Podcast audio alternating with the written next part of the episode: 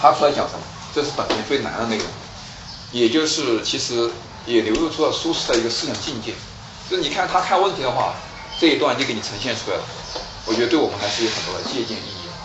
第一个从哪儿切入？夫你看到什么东西？水与什么月？好，第一句话，逝者如斯而未尝往也。哎，这句话是在说哪个内容？你在读到水，应该说水贵，是不是？这句话大家很熟悉，数那个谁说过？对，只在川上云是说是水，而未尝往也，啥意思？这个话矛盾哦。你看那个水这样不停的流，而又没有流，是不是嘛？哇，没有流，啥意思，各位？你今年春天看那个水这样流，你明年春天来看那个水还是这样流，啥意思？它在流，又怎么样？没有流。因为按照你的观念，流的话应该减少，它减少没有？没有，叫什么？未尝往也。后面，盈虚者如彼，而如墨消长也。竹啥的意思？大伙儿，前面是个竹杖，是那个竹什么意思？对，应该回流起来，这个应该很熟悉，是不是？月亮啥意思？你看月亮有什么？今天的月亮就特别好。十六的月亮是什么呀？是盈吗？还是虚？盈。盈虚就是什么意思？月圆月圆缺，像那个什么样？月亮一样，而最终没有消长。消对哪个词？虚。长对的词。你看月亮有阴晴圆缺的变化，但实际上怎么样？又没有变化，它还是那个样子。你下个月看它还是这样子。他讲啥东西啊？我也是。对，条件给你理聊一下。啥意思？一个对象，知其变者而观之，则天地这个独真，不能以一瞬。真什么意思？要掌握，连什么都不能。如果你从变化的角度看，天地间连一瞬的停留都怎么样？没有，对不对？什么意思？这个世界随时在干嘛？变化。你从什么看？变的角度看。好，下面第二句话，这个已然有人问了一下，啊，没有必要去弄那么死，是不是？意思你也清楚就可以了。天地连一瞬都没有怎么样，都不能停停下来，随时在变，随时在变。知其不变而观之，从不变的角度看，又怎么样呢？物与我怎么样？皆无尽也。什么意思？物和我还是没有变化。各位，他讲啥子意思啊？这个，哎，是不是强词夺理和狡狡辩？各位，我觉得这就是他思维层次，我觉得还是比较高的。啥子意思啊？就是说你看一个东西的时候，如果你角度单一，什么意思？比如你看月，你只看到变化，你没看到不不变；或者是你只看到不变，你没看到什么变化，这个对不对？这个不对。事物本来就有什么面，各位。就有多面和多什么多角度，而你只看一个角度，它就没有变。这个东西我觉得是非常重要的，非常重要的。为什么？为什么现在我们要讲多元？原因也在于此。那对于苏轼而言，他的这个遭遇和他有什么关系没有？各位，你看，我们先从他的遭遇的角度讲，他现在干嘛了？他现在是做官出仕，是不是？被贬也好，或者是被宠也好，就是提升嘛，这都属于什么？都属于什么？宠辱对于他而言，在原文对应什么东西？就像月亮是什么？阴晴圆缺，就像那个水怎么样？在流又没有流过，是不是？明白没有？他现在的人生的浮沉，或者是宠辱，就像外界的什么东西，那个月亮的阴晴圆缺是一样的。那他讲啥的意思？升也好，贬也好，宠也好，辱也好，对我有没有影响？没影响，我还是那个我。你贬之前是苏轼，贬以后我还是苏轼。所以这就是他的第一个感觉，我感觉挺好的。为什么？因为从不变的看，我并没变化。我没变化。对对，对你们有没有意义？有吗？考好了，成绩第一了，你是考差了，这打题了，倒数第一，你还是你，你变没有？你还是你，我没变。各位，他就是这样来看这个问题的。就换句话，一个事物本来有很多角度，但是我们现在的思维或者是社会的思维，是我们变大角度怎么样？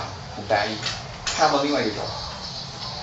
比如给大家举例子，你到缅甸中来，我们其实看人家角度，虽然没明说，其实也明说了。什么角度？比如你们分班是靠什么嘛？各位，成绩噻。比如我们评三好生、评优干生要看什么？看成绩。还有你们高考要看成绩吗？苏轼那个年代他不看成绩，他看什么？各位，他那个年代看什么？作为读书人而言，他们的路只有一条路，什么路？第一是读书，第二是怎么样？考试，第三个怎么样？做官。衡量一个男人成功不成功，什么标准？这一个标准，就这一个，就这一个。各位，这个带来什么后果？带来什么后果？苏轼这一篇我都写完了，回去睡了一个好觉，但过两天又发觉不对了，是不是？所以又写了什么？后四篇赋又来，因为这个对他的压力太大了，太大了。这个这个单一的、唯一的评价标准太大了。突然刚刚想明白了，突然又又受不了，又写个后四篇。所以这就是当时中央集权或者是中国的皇族统治、集权统治造成的一个结果，价值标准的单一。像苏轼这样的人，其实在里面被受伤。我们现在什么时代，各位？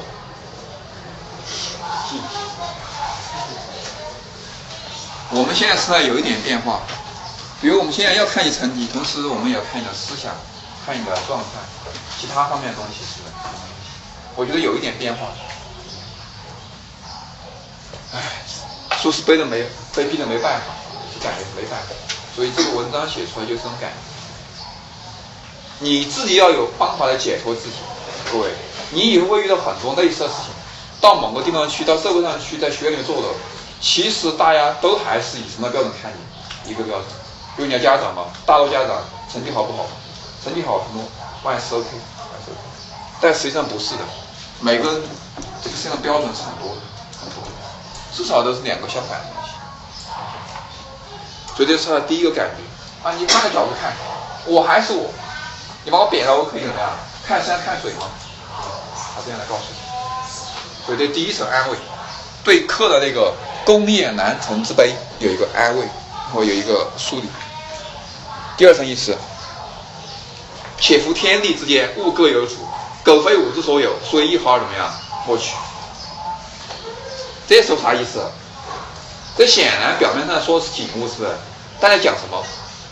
和他自己联系起来，他讲什么？他在安慰自己，或者在说服客，怎么来说服？看懂没有，各位？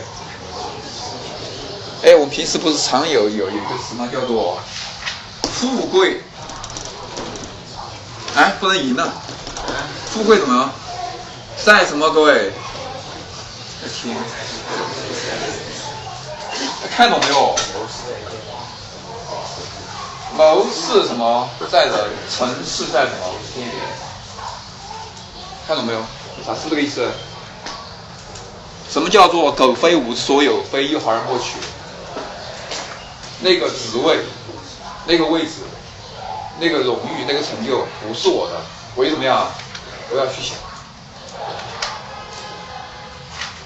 富贵在什么？在天。但是中国人又另外一句话：我命由我不由天。你不是矛矛盾的吗？你是纠结的吗？这两句话都正确。啥意思？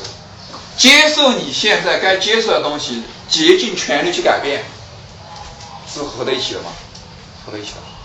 如果你对现在的东西不接受，你就没办法去改变，因为你心里面是什么样？是躁的，心里面是不平静的，心里面是怨恨的，你怎么做的事情？所以两句话一点都不矛盾，只是你没把理解到，一个是读到这一句，一个是读那一句。就有人一看就骂这句话，什么什么这句话是什么富贵在天下，这是宿命论，狗屁不通。他其实哪知道我们两个摆在一起才正确，因为一个思维就是有两面啊，一面的思维是错的，一元思维。你如果抱这种思维的话，你早晚就会出问题。为什么？因为你想只得到一个事物的一面，而忽略另外一面，那是不可能的事情。比如像说试，你选择了读书，你选择考试，选择出试，那被贬就是不可避免的啊，谁可避免？对不对？那来的时候你只坦然接接接受，说这就这样，这就是事实，这就是事实，客观事实，没法逆。哇，这一句话一讲，啊、呃，这感觉他就说啊，原来如此。天地之间，物各有主。那个名也好，利也好，权也好，位也好，各有主，非吾之所有，一会儿莫取。讲完了，好，这两个原因讲完了以后，他的什么东西就开始出现了松动了。各位，前面的心是什么心？是悲心，各位是不是？现在后面就感觉不一样了。他写紧了，惟江上之清风，与山间之明月，耳得之而为声，目遇之而成色。有人就问哪个字？色。色和哪个对应？声，就是你看到清风也好，明月也好，怎么样？耳朵听到就成为什么？声音。显然没理解到它的意思对。声音没错，但是还应该怎么样？耳得之而为什么声？什么声音？悦耳的声音，对，是不是？目遇之而成色，成什么？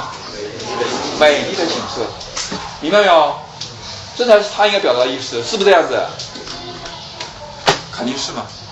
为什么他看得见美景，听得见美声呢？原因是什么变了？各位，心变。哇，这个真的，这就是人的其实一个真实状态。你看外界的一切东西，接着你心是什么色彩？你以前悲，现在把这个我出来跟你一讲，啊，讲什么？讲。其实宠辱不必，哎，宠辱不必受惊，是不是？宠辱皆惊，宠辱不必受惊。第一，第一个，第二个，富贵怎么样？富贵在天，心里面就怎么样了？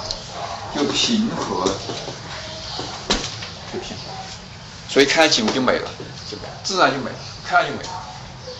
你心里面充满怨气，充满不满。看一切皆着你之色彩，所以别人还说得好，你看到什么东西是什么，就说明你也是这个东西，这是一个常见的一个说法。哦，这个时候景就美了，是不是？放开了，放开了。取之无尽，用之不竭，是造物主之无尽藏也，而吾与子所共适，是什么意思？不知道你就记一下，这就算了，是不是？知知知什么意思？吾与子知怎么讲？知道啊，嗯，我给大家知道，我看没人没人问这个词啊。知是道还是主谓之间？主谓之间，我与子共同共同享有的东西就可以了。这就是他心开了以后的感觉。最后一段，这话一说完，客就怎么样了？那个家伙就怎么样？哎，就笑了，是不是？客喜而笑，而表什么？是先喜后笑，还是一边喜一边笑？一边喜一边笑就是羞耻。啊，我说嘛，他总要找一个层次比较低一点的人，思维不够的人来，他把道理一讲，那个人马上就露出笑容，是不是？就他这个道理也只有他自己听得懂。为什么？因为这个不是所有人都能明白的事。啊，喜展耕着，干嘛？就准备怎样？高兴的就怎么样？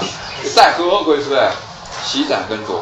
摇和寂静，杯盘狼藉，就说明怎么样？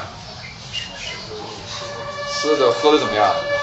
很痛快，是不是？很畅快，没任何约束。好，最后还有一个动作，相与枕，介乎周中。你睡在我的胳膊上，我睡在你的大腿上吗？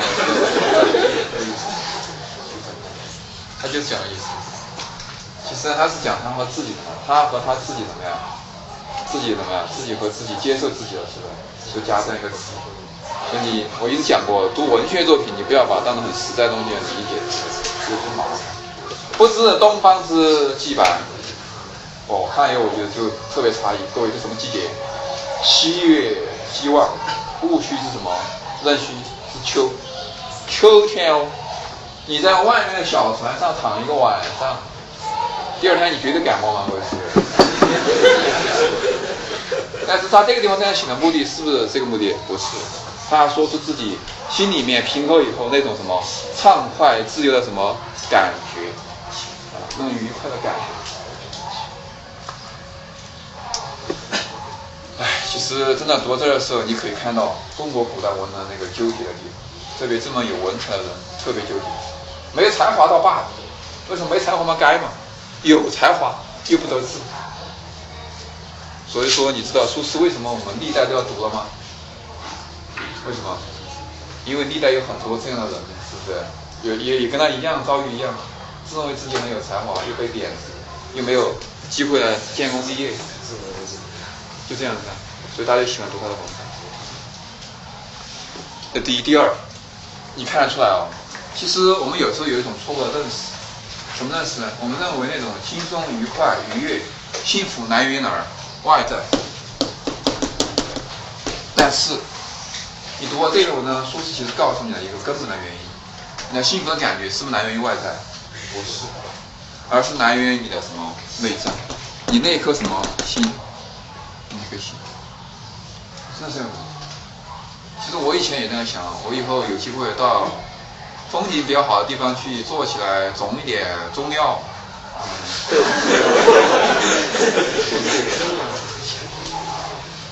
现在有时也觉得确实是，心态好到哪儿都好，心态不好到哪儿都不好。现在大家都比较崇尚外在，就像绵阳周边去了很多的什么香草园啊、樱花，甚至樱花园啊、各种园啊，是不是？以为你去了你可以放松，其实不是。你因为放松了，你要到哪里去，而不是因为你去了你就放松。很多时候都这样子，然后搞错了。我们在外追逐，但是内心没有关注。好，这是这一篇《前赤壁赋》啊，《前赤壁赋》那就讲这么多吧。剩下的时间大家背一下。